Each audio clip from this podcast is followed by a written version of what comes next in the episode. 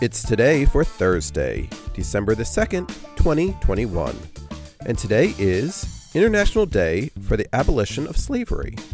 It's National Mutt Day, the Business of Popping Corn Day, Safety Razor Day, National Fritters Day, Play Basketball Day, and Special Education Day. Celebrate each day with the It's Today podcast.